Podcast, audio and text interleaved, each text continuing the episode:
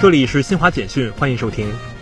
记者从教育部二十三号召开的新闻发布会上了解到，二零二二年教育部将完善职教高考顶层设计，扩大职业本科、职业专科学校通过职教高考招录学生比例，推动职教高考成为高等职业教育招生，特别是职业本科学校招生的主渠道。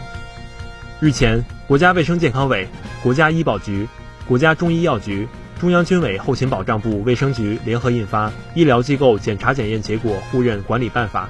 推动实现不同医疗机构间的检查检验结果互认。办法将于二零二二年三月一号起施行。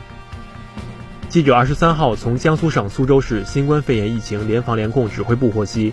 二十三号零时至十五时，苏州新增新冠肺炎确诊病例两例，新增无症状感染者三例，均在管控范围内发现。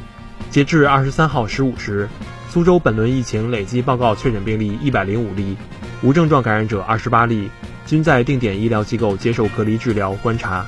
全市共有封控区、管控区和防范区一百五十一个，中风险地区五十六个。为满足毕业生多层次、全方位、精准化服务需求，促进毕业生及早实现就业创业，